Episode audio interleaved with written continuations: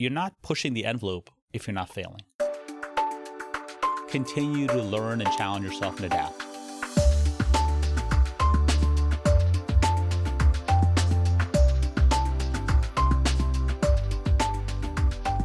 Welcome to the first episode of Sean's Journey to Value Creation. And today we're Sean at Woodrow. How you doing today, Sean? Very good, thank you. Good. Hey, so I know that we kind of want to just jump right into it. What is your personal background? I know you have an amazing story when it comes to the company Woodrow and also exterior companies too. What's been your background? Yeah, yeah, thank you. Um, I spent a little over three decades in the um, you know public-private markets and uh, corporations, and um, you know, variety of different experiences, right, and a variety of cross-functional um, experiences, which I would love to tell you that I had the uh, foresight to model um, but somehow it, you know, um, serendipity just worked out. Yep. Uh, but yeah, so uh, from twenty billion dollar corporations to sub hundred million dollar private company, um, it was just a variety of different experiences and a variety of different cross functional from um, from starting from with engineering to operations to purchasing to marketing to um, e-commerce mm-hmm. Um, sales and so um, I share that with you because I, it I would tell you that I didn't realize how valuable all those experiences were until until much later in my career. Yes, absolutely. So how that engineering is very different than purchasing. Yeah. So how did you pick up those skills when you transitioned roles? Yeah. So uh, really great question. So uh, engineering, you know, is very very um, methodical, process driven, right? Logical related. And um, what I did was I spent a great deal of time in operations, um, modernizing and um, driving uh, automation um, and so what, what I learned there, um, a couple of really key lessons early on in my early 20s was, you know, uh, you love working with machines because you know what happens? Machines don't talk back. they don't break. If they break, you know how to fix them. You know how to fix them. But I found out that people talk back.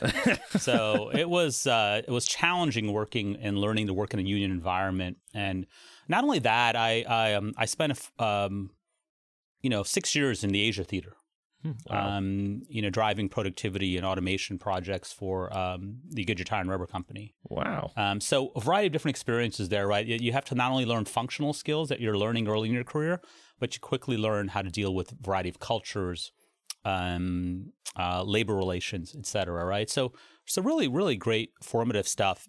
so how does that go into purchasing? Well, I was fortunate to um, take on some early roles in project management, mm-hmm. managing you know several uh, multi-million dollar projects in these um, in different countries, um, from Malaysia, Thailand, Indonesia, and entering China at the time. Um, and so when you're dealing with um, those project management and contract management, you're also negotiating. Sure, absolutely. So those those those skills I learned um, helped me to morph into purchasing because it was early on that I realized that there was almost a, a nice complementary there, right? I had the functional domain knowledge mm-hmm. of the operations and the equipment and the processes, right? So I could understand um, what equipment we're trying to buy, what services we're trying to buy. Um, and then I had also acquired some uh, functional purchasing mm-hmm. experience with negotiating and contracts and whatnot. So it was a nice, it was a nice um, combination. Nice, absolutely. Now, before that, starting in engineering, where did you go to school? How did you pick up your first engineering degree and land that first engineering yeah. job? Yeah, I went to uh, University of Toledo in electrical engineering. Oh, cool. Um, I grew up in Cincinnati, and then you know, um, I often get asked this question, "Why Toledo?" And why Toledo? Yeah, why Toledo? right. Part of the reason was um, a few buddies and I, uh, and um, we went to Toledo because we had this entrepreneurial itch. Sure. Right, and so um, uh, we just found it um, very conducive for us to not only pursue our, our, our, our, degree programs, but we also tried a few ventures. Sure, together right? in Toledo. Together in Toledo. We failed at a few, of course. Um, um, hence, I'm sitting here. Um, but uh, we did. We were successful in one, which was a video production company. Believe it or not, fun in the now I'm going to date myself, right? But in the 80s. nice. Yeah. They had cameras back then. we had cameras. Yeah. It was all yep. digital and you didn't cut anything up, right? Yep. That's amazing. And then, so you've always had the entrepreneurship spirit that went into engineering. Yep. So then what happened in that brief area to go from that entrepreneur startup mentality, here with my buddies, got my degree, to that first corporate job? What was that transition like? Yeah. You know, I, I had planned to, to pursue the entrepreneurial route. Um, uh, but I also wanted to get some experience um, in in operations and engineering. Right, I had mm-hmm. not really un, uh, done much with it. Mm-hmm. Um, and I thought, you know, if I've spent four years getting a degree, um, I'd like to understand a little bit more about how it's applied. Sure. Uh, so that was, um, and I wanted to also have the opportunity to um, uh, work in international settings. Mm-hmm. Uh, and so uh, Goodyear offered a great opportunity um, mm-hmm. in a management program that mm-hmm. Just kind of fit, right? And so, so at the time, I, I, thought it would be a short time frame, and um, 30 years later, here I am. Here you are. And then you've obviously had multiple steps where you talk about transition from engineering to purchasing. And then eventually you kind of just kept going in that direction. So what's been the biggest company that you've worked with? I think you said 200 billion. Is that what No, I no, no, 20 oh, billion. 20 oh, I mean, sorry. no, it's okay. It's okay. Um, uh, Goodyear was probably the largest. Okay. Um, and then there was another packaging firm called Amcor. Sure. Which was uh, about 14 billion. Um, but in between there, I I would say a, a really a, a, challenging transition is when you go from a large public corporation. Mm-hmm. Then I went to a smaller company, which was about a billion and a half at the time, Greif Packaging, and uh, it was challenging, mm-hmm. right? Because you go from a really structured, methodical, process-driven, um, regimented work stream, mm-hmm. right, into uh, a place that's trying to be that, but um, you're allowed to you're allowed to um, how do how the best say it is um, you have to try things and make mistakes mm-hmm. and make decisions, mm-hmm. right? And most corporations really are very um, methodical and siloed. Mm-hmm. And then you got even smaller. I mean, that's when you start getting the acquisition strategy too, right? So you're getting yeah. out of that structured environment, going more to a almost a start mentality. So it's kind of full circle for you. Yeah. So then, what happened? What what happened right before Woodrow? Right before you got involved with Woodrow? Yeah, yeah. So um, I think it. Um, just to step back, so I, I spent 15 years in, at Goodyear, so it was okay, cool. it was not a easy change for me. Sure. Um, and then I went, you know, to Greif, which was about a billion and a half. And the beautiful thing about Greif was um, it was a transformation of a company that was a regional company in Ohio um, into a global company because they just made two acquisitions and they were trying to figure out um, how to drive value out of it, right? So the opportunity to come in um, and work on that marketing strategy transformation was incredible learning, incredible learning. And, and I was fortunate to apply that in the US, um, South America, uh, South Africa, Australia. And it just it just sort of solidified what works and what doesn't, right? Mm-hmm. And I mentioned that because that toolkit was critical in in sort of forming my foundation on um, on how to drive value creation. Mm-hmm. Um, so from there, uh, I tried a variety of different areas, from private equity on the West Coast and packaging, and then one of the th- constants that I, I, I, somehow, as I mentioned, I would like love to tell you that I had this prescriptive approach. you had this plan, right? I had the this all planned plan. out. But the other thing I did was I went to medical devices. Yeah. After packaging, so to go from an unregulated open free market, if you will, to a regulated market was incredibly challenging. Sure. Incredibly challenging. And just learning the lingo, terminology, the processes, right, um, was different, right, and difficult. But uh, I would say that for me, that that was another developmental area or an opportunity. So, uh, having go- gone through a couple of that, I did. Uh, uh, my last stop was in packaging, mm-hmm. um, Amcor, rigid packaging. So we made poly bottles. They were um, the division I went to um, had just made three acquisitions, uh, entering into a new arena for them, um, and they weren't really going well. And so my job was to come in and help uh, uh, turn those around and, and drive the value creation and the performance that they had committed to the board, right? Which was a thesis for making the acquisition. Right. So while prior to uh, uh, prior to me coming on board, they had sort of destroyed value, you know, based on their thesis, and then uh, we were able to, uh, re- restore that. Right, absolutely. Now, looking at the some of the themes you've talked about in the past couple minutes, the first is value creation. That's obviously your passion. Yeah. So, what does that mean to you? Why are you so focused on value creation? Yeah. So, um, you know, if I step back in engineering for a second, right? The one thing about engineering is everything's a process, right? There are inputs, there are outputs, right? And um, and there's a system, and for every um, process, you want to maximize your output, right? Um, and you want to be able to transform your inputs into as much as you can.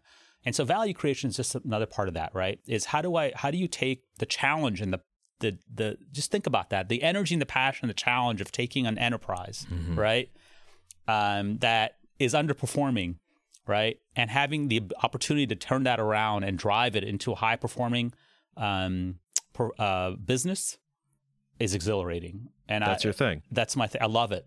I love it. Nice. It's a challenge. It's a challenge um, of that part, but I also feel that um, it also gets me angry to find a company that's underperforming. Really? I don't know why? why. Because I just feel back to my engineering days. Like this, here's a system. It's a perfor- It's a process, right? Why can't you tweak the controls? What you do as an engineer, electrical, is you tweak controls, right? To Sure. to figure out what are the tunable variables, what aren't, and how to drive performance. It's no different from a company. So that being said, you've done this multiple times. You've turned multiple companies around from giant to small. Looking at that process, what are some of those common variables between companies? Is it the people? Is it the processes? Does it depend? Yeah. Um, no, I, it, it doesn't really depend. It's about, it's many of the ones you mentioned, but I would step back and say um, the first thing um, to really look at a company is the is beyond the beyond the normal financial fundamentals, right? Because you can do all your DCF, you know, discounted cash flow analysis, and figure out what the what the worth of a company is. But what's really what you really need to understand is is a couple of what we would call sort of work streams, right? Sure. um, the commercial side. How how is it how is it positioned in the market? What kind of products does it have? Right? Um, is it extracting value for those products? Right? Do they understand the value they're creating for their customers? Um, then the operation side is you know how efficient are they? Are the employees from a cultural standpoint problem solvers? Sure. Right? Yeah, Are they- proactive? interactive? Uh, do they have the training? Not only training, but do they have the courage and um, uh, and the opportunity to problem solve? Right? Mhm. Or is it everything's dictated and edicted? So a lot of that was culture. It's culture, yeah. But there's functional and culture, right? So culture is the foundational, right? Because if you don't have that foundational piece of it, right, you can talk about everything. We're talking talk about commercial operations, supply chain, working capital. I can talk to all those, but you've got to be able to punch holes in the organization, right, and drive that cultural change where they're where they have the courage to say, "I'm going to go from a journey from I can't do anything, worst case, right, Right. to I have the freedom to solve and make decisions, right? Mm-hmm. Um, and if I fail, I won't be punished, right? Make it safe. You made a safe space uh, based on trust. So how do you lead people on a journey? Because that's just newsflash. I'm sure you know this. That's not how the majority of the economy works, right? So how do you lead people through that journey? Yeah, yeah. So you know, people inherently, I, I don't believe people. I, I believe inherently people want to succeed and participate. Right? They want to be part of a team. Right? They want to uh, help. Um, they get frustrated when they're not given the opportunity to do so. So really, all we have to do is provide them a direction. First of all, like, what's the vision? Where are you headed? Right? Does it come? Am I getting excited by this uh, and energized? So those are the kind of things that we first set the stage on, and then the second part of that is uh, then the um, the toolkit and the training, Right. right? So that they understand how to problem solve, and then just letting them go on it, Nice. right? And, and and and supporting them in that. Yeah. Now to take a step back, that was the first thing I really saw was that value creation. How do you drive that in a company? The second thing is you're very intentional about your learning. You said a couple times from that first company there was an amazing learning opportunity. Yeah. Most people say I made a ton of money, right? But you said I, this taught me so much, and the second job taught you so much, all the way to where you're at today. Yeah. How do you stay focused on learning more information as you go? Do you find yourself as a continual learner? Yeah, it's a great question, and I, you know that's that was one of the things that I mentioned is um, sort of a serendipity is uh, I would tell you the one constant, um, and this is what I share with um, my children and other folks is you know constantly learn. Right? There's the only one, the one thing that you're always going to find if you look at technology is a great example. There's so much change, right, that you have to continue learning, right, and you have to learn to adapt, right, and so that leads to resiliency because you're going to have setbacks. If you can figure out learning, adapting, resiliency, right, and continue doing that, I can take a person in any function, right, and say, okay, I'm going to move you from IT to HR, HR to sales, whatever it is, sales, right? Yeah, and you'll figure it out, right? sure. Um, because I've created a space, safe space for you, and I've encouraged you to do these things. That's counterintuitive to how we've built the economy. Most companies are, hey, you failed, get out. So that goes back to your culture. So you're building that curiosity into the culture as well. Yeah, That's yeah. brilliant. So what I say is, you know, fast fail, right? But Yeah. keep it small. yeah, don't fail on a public level quickly, right? so yeah, so we we we love um, and I encourage people because here's the thing, right? I learned early on in my career um, is you're not pushing the envelope if you're not failing. Sure. Right. Complacency will lead you to stay, keep, maintain the status quo, go at it, and that's really the story of this company. And when we get to that section, I would tell you that that's the story of this company was, you know, complacent status quo, don't push the envelope at all I forget pushing the envelope. I, I don't think they knew uh, that there was an envelope to push. Mm-hmm. So they, they knew what they were doing. They're just going to do it. And we'll get to that in the future episodes too. Now, I have one more question about your journey. Sure. You said you have kids. Yeah. So obviously you have a family. How has your family interacted and gone with you through the your, the journey of your career? Yeah, yeah. You know, um, I, a very supportive family, right? My my my my wife is my partner and very supportive, and and I say that because I moved around a lot, mm-hmm. and she was the one that had to pick up those pieces, right, and take care of the kids and the transfers of all, you know, all that, right. We moved. I, I, my kids went through three middle schools. Oh, my son, right. So it was it's it's challenging, right. Um, but um, very so my wife uh, very supportive. Um, my children, um, while I would say that they went through a lot of change, it, it also helped them develop different skills mm-hmm. that they didn't have before. Mm-hmm. And so um, I think they, you know, I'd like to at least maybe see from my rosy colored lenses sure. that uh, you know they're they're better for it. They learn how to be adaptable. Again, exactly right. It's the same skill set you were just talking about. Exactly right. Now, along this path, I'm not a huge believer, and you might be. We can debate it for days if you want about like the great man theory of like this person's amazing and they're in their little silo and they're doing themselves. So, who've been the major mentors and influencers in your life? Yeah, yeah, that's a great question. Um, I I would say that you know I had a, I had a leader in Goodyear, um, uh, and who recruited me into another division, and uh, he. I, I love what I learned about from him was this this whole thing about um, really just challenging mm-hmm. the status quo, right? Mm-hmm. Just challenging things and um, and and not uh, being afraid to make mistakes. To me, that stuck with me a long time, right? A really long time. And then I, have had another mentor, uh, you know, uh, that helped me think about people, mm-hmm. culture, organizations, right? Mm-hmm. Um, because that was not that's not something you normally think about from a technical. As an engineer, no yeah. one's thinking about like how do I engineer a culture? That's not in the same side of the brain. Yeah, you don't think about that. So right. so those are areas that help help me really um, sort of develop. Nice, that's brilliant. And then final question too, outside of driving value creation, which I think if you don't have a tattoo, you should get that somewhere. what is another life motto you have? Yeah, well, I th- you know we've discussed it, and I will tell you this is um, will be no secret to my kids. It's it's what I've been mentioning, right? Continue to learn and challenge yourself and adapt, mm-hmm. because that is the only thing. No matter what you try, hey, listen. Um, I try to play golf. How'd it go? I still try. so, you know, but you know, challenge yourself, have fun at it, right? Sure. And so there are there there are times to also, you know, take a break, right? Recharge. Uh, and so these are areas that that um, I just think are critical for us because the human body and the mind is another system.